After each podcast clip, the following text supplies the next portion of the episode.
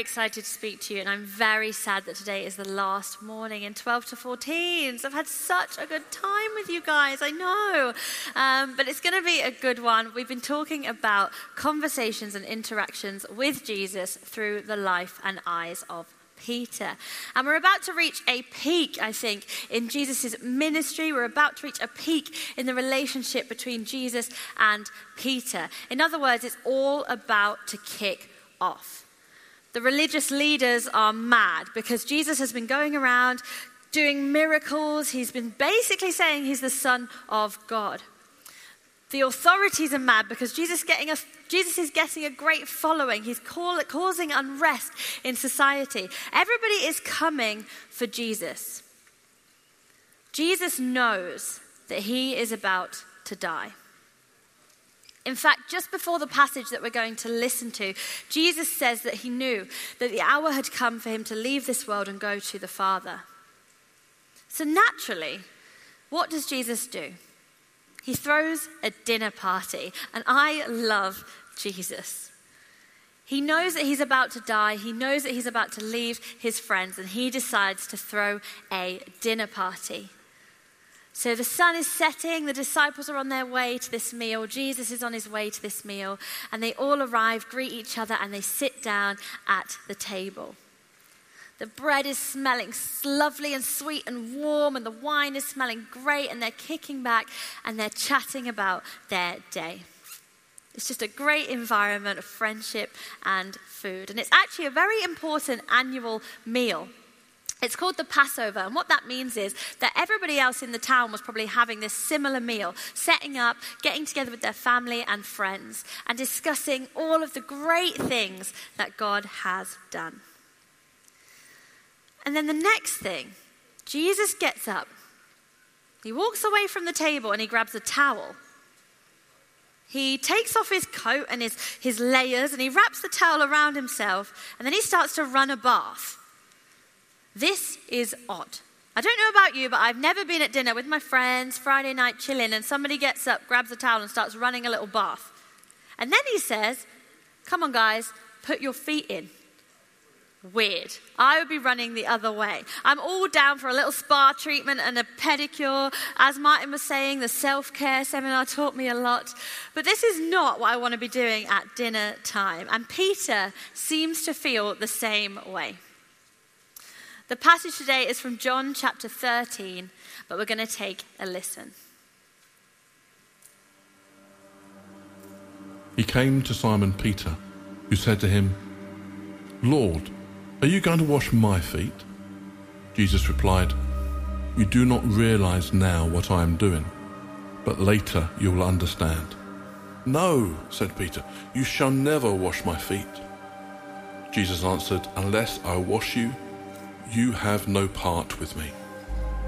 Then Lord Simon Peter replied, Not just my feet, but my hands and my head as well. Jesus answered, Those who have had a bath need only to wash their feet, their whole body is clean. And you are clean, though not every one of you. For he knew who was going to betray him, and that was why he said, Not everyone was clean. When he had finished washing their feet, he put on his clothes and returned to his place. Do you understand what I have done for you? He asked them. You call me teacher and Lord, and rightly so, for that is what I am. Now that I, your Lord and teacher, have washed your feet, you also should wash one another's feet. I have set you an example that you should do as I have done for you. Very truly, I tell you, no servant is greater than his master, nor is a messenger greater than the one who sent him. Now you know these things. You will be blessed if you do them. So you're sat at dinner and your friend says they'd like to peel off your socks. And I've smelt your socks. One actually hit me in the face earlier. Whoever that was, thank you very much. Lovely. They want to peel off your socks and they want to wash your feet.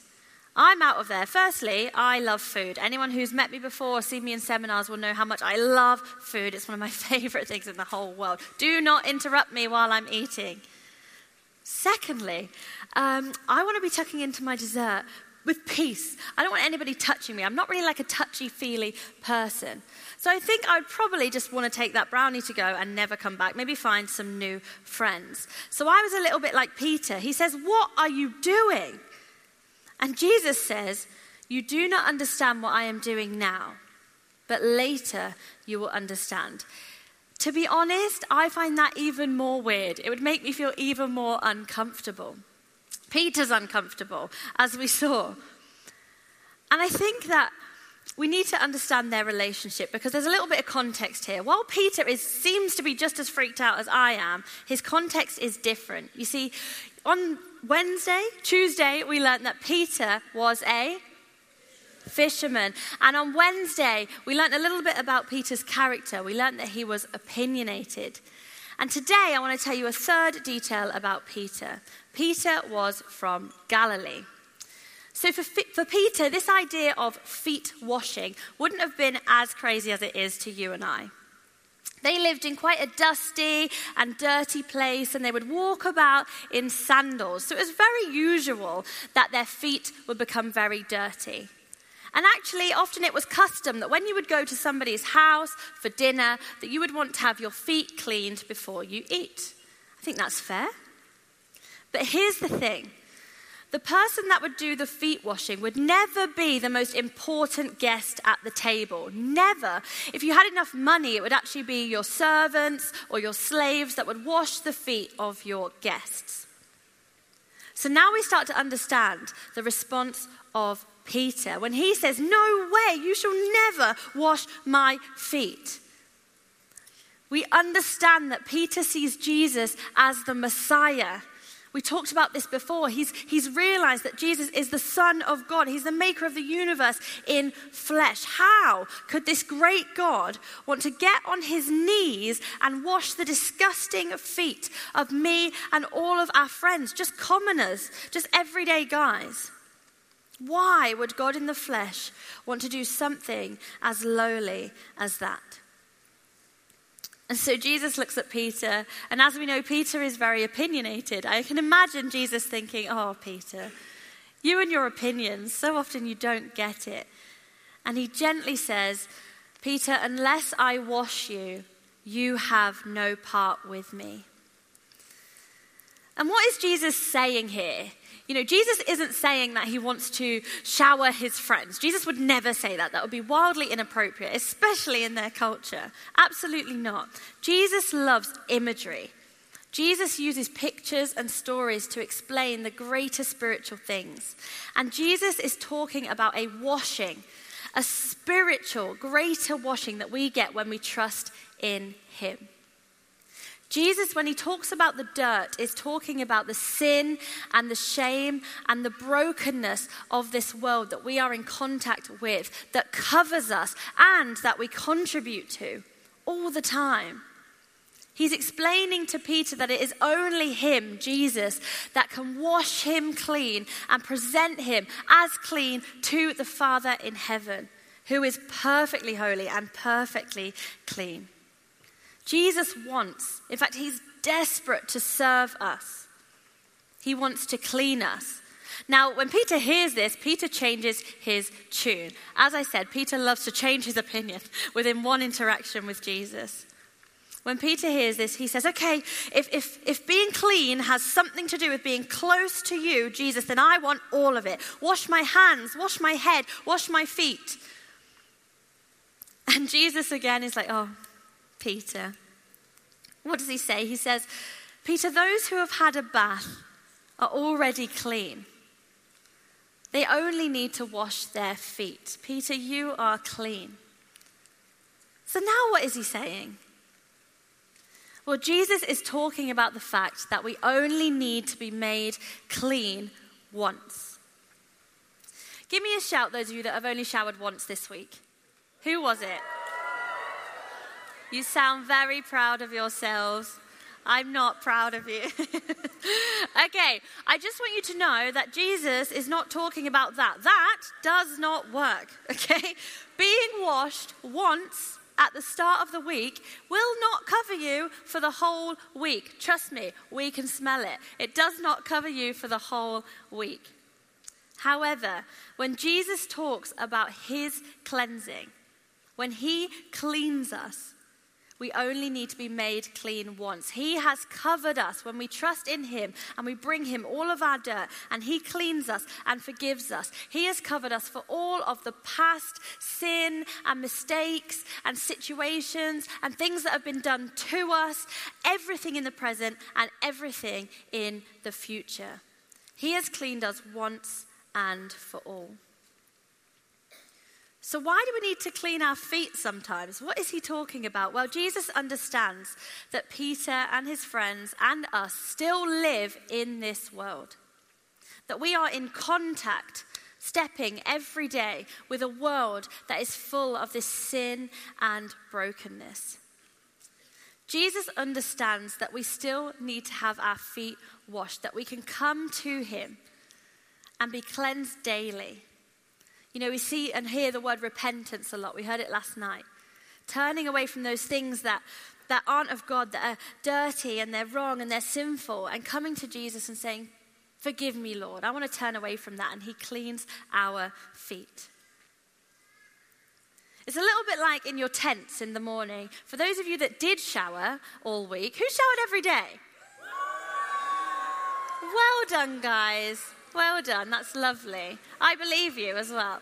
For those that showered every day, wherever you are, I can't see you at the back, um, you will know that when you wake up in the morning, you might feel clean, you might have showered, but that morning walk when you put your white trainers on, or you grab your wellies, or you grab your crocs and you're trying to come to the meetings, everybody ends up with this like layer of mud and grass and water around the bottom of their shoes, don't they?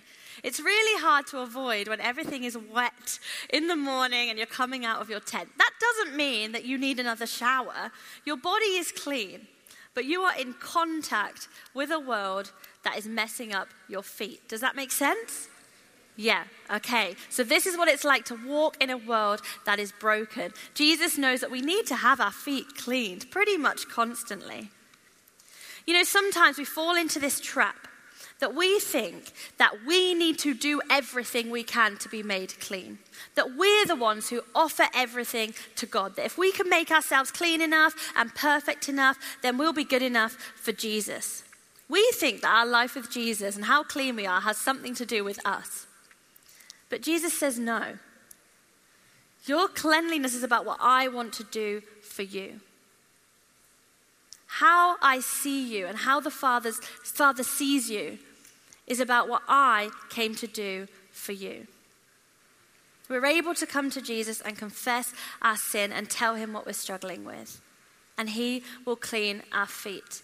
If you're a Christian and you've put your trust in Jesus and you've received this gift of grace, when you come into his presence to have this conversation, Jesus, my feet are dirty, I messed up again, or I'm, I'm feeling this struggle, or I treated that person badly, or, or something's happened to me that makes me feel just a mess.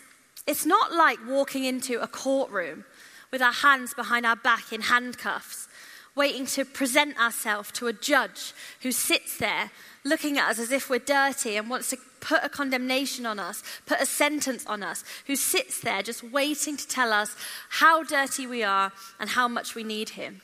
No, if you're a Christian, having this conversation with Jesus is like being invited in to a dinner. It's like being invited in to sit at the table with your friend Jesus and to talk to him about what's going on, to eat with him, to spend time with him, to see him up close. You're invited to his dinner table to have your feet washed. And Jesus desperately wanted to remind Peter of this in this conversation. You see, our interactions with God and Peter's interactions with Jesus weren't to make him feel guilty, they weren't to make him feel like he had to earn God's love but they are to make us feel like we want to go out and share God's love. Raise your hand if you want to be more like Jesus. I definitely do. Well, let's see what the passage had to say about that. It said, Do you, well, Jesus says, Do you understand what I have done for you? You call me teacher and Lord. Rightly so, for that is what I am. But now that I, your Lord and teacher, have washed your feet, you should also wash one another's feet. I've set you an example that you should do as I have done for you. Very truly, I tell you, no servant is greater than his master, nor is a messenger greater than the one who sent him. Now that you know these things, you will be blessed if you do them. When we receive the grace of God, it makes us look out at this broken and messy world. We see the dirt that covers people. We see friends that are Christians that may have dirt on their feet. They might be going through things. And it makes us want to serve them. It makes us want to love them as Jesus is. Not bring them into a courtroom and condemn them and tell them what they should be doing and tell them off, but to invite them to a dinner table, to have a chat, to share relationship, and to help one another to wash that dirt off our feet. We stand in a world that should break our hearts for the people as it did for Jesus. God in the flesh coming and getting on his knees in the dirt and behaving like a servant and a slave just so that you and I could walk clean. And I want to pray for us this morning. I think there's a couple of groups of people I'd love to pray for, and then I'm going to ask you guys to pray for each other. The first group of people that God spoke to me about are the no way people. A bit like Peter, you're like, no way, Jesus. There is no way that an awesome, amazing God would want to stoop so low and wash my feet. There's no way that a God could love me. I can't understand how God would want to serve me. And yes, it's good to realize that we are in a mess. All of us are in a mess. But God gives us the choice to allow this Jesus to serve us or not. It's Jesus' heart to serve you and love you. But we get a choice. Do we believe that this extraordinary God has done what he needed to do to get rid of our mess? Because it's a free gift. And God is desperate and excited to give it. He's been planning this since before the world even began. I think for this group of people that can't believe that God would serve them, there's another few of you that have grown up in an environment where you have been told to fix your own problems. There's a couple of people in here, maybe a few people in here, that have grown up being told to fix your own problems. That any situation you've got yourself into is your fault, you're on your own, sort it out. And I'm not just talking about tidying your bedroom. I'm talking about feeling completely alone, that those who should have taken care of you, those who should have helped you and shown you grace when you messed up or got things a little bit wrong, haven't. And you feel completely alone. I want to pray for you this morning. If that sounds like you, if you can't imagine why Jesus would want to love and serve you and you feel in a mess, I'm going to ask you just to be brave and raise your hand. I've been there many times. Well done. I can see your hands. I'm going to pray for you. Jesus is desperate, desperate to meet with you. He wants to clean you, and not because he hates you, not because he wants to change you, but because he loves you. Sometimes we want to be better, and Jesus says, That's okay. We can do that. Not because I hate you, but because I love you and I have the best for you. Father God, I just want to pray for every person in this room that raised their hand, and even for those that didn't, who feel like they're not good enough or worthy enough to be washed by you, Lord.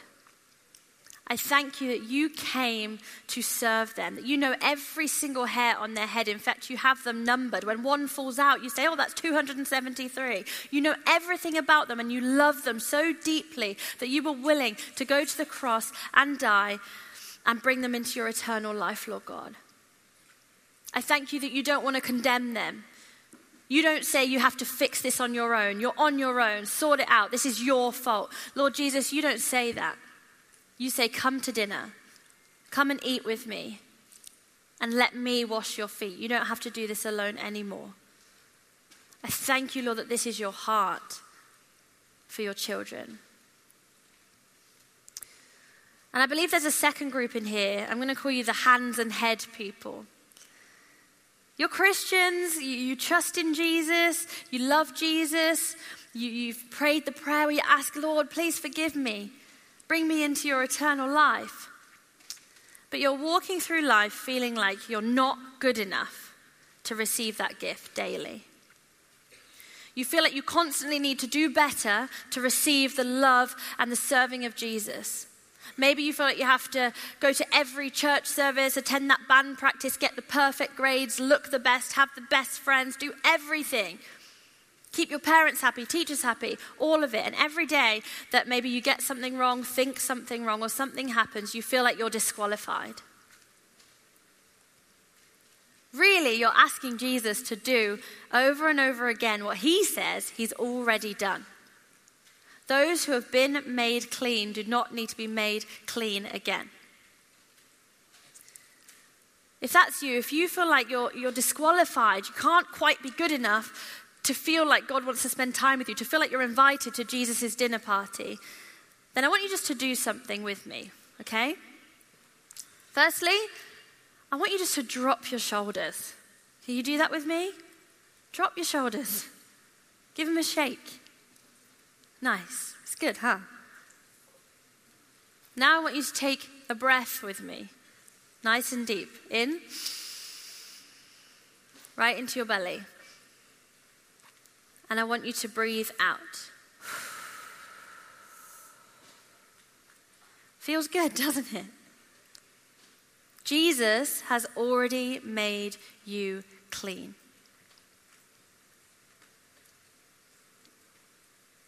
Father God, I thank you for these people who have put their trust in you, and I thank you that they have already been made clean. God, you made sure to write to us in your word that you see as perfect those who are being made holy. You see us as perfect even though we're on a journey of becoming perfect. Why? Because Jesus has made us clean, just like him. You see us as your beloved daughters and sons. And if we put our trust in Jesus, there's really nothing we can do about it. We can't add anything and we can't take anything away. And I pray now that you would release your freedom in this place. That people would walk in freedom, knowing that they are loved and that they have a purpose, and that while they're figuring out how to do better, how to learn from you, how to become more like you, that you already see them as perfect. I thank you, Lord, for your gift. And thirdly, I just want to speak to the people who have given their lives to Jesus. They understand this outpouring of grace and this cleansing. They understand that actually they were never good enough in the first place, but Jesus paid the price. But when you hear that understanding that Jesus has washed our feet and continues to do so, it makes you want to share that love and serve the world. As Jesus said, to go out and to serve those, to not act greater than anybody else, but to show everybody the love of God. That when you look out and you see the dirt of the world and the mess and the brokenness, your heart breaks. And you want to serve as Jesus served. It's for the people that last night, when you heard Abigail speak on the stage, you thought, I want to tell people about Jesus. I want to show people the love of Jesus. I want to use my gifts to transform my community. If that's you, I want you just to raise your hand now. In fact, could you stand on your feet? If that's you. You want to show people the love of Jesus in this broken world. You really, really, really do. You're ready to go out there. You feel that desperation to serve and to love. What I'm going to ask you to do, for those of you that are sat around your friends now, youth leaders and you guys as well, 12s to 14s, if someone stood up from your group, we're going to pray for them. Okay? We're going to spend a minute praying. I don't want you to get distracted. Don't start talking about what's for lunch. Okay? I want you to gather into little groups and I want you to pray for them. Youth leaders, you can help to facilitate this. So find someone who stood up. You can stand up yourselves. The band are going to play. Don't get distracted. We're going to have a minute of prayer for those friends who want to go out and serve like Jesus. Just lift your voices, begin to pray for those who have stood up. Thank you, Lord.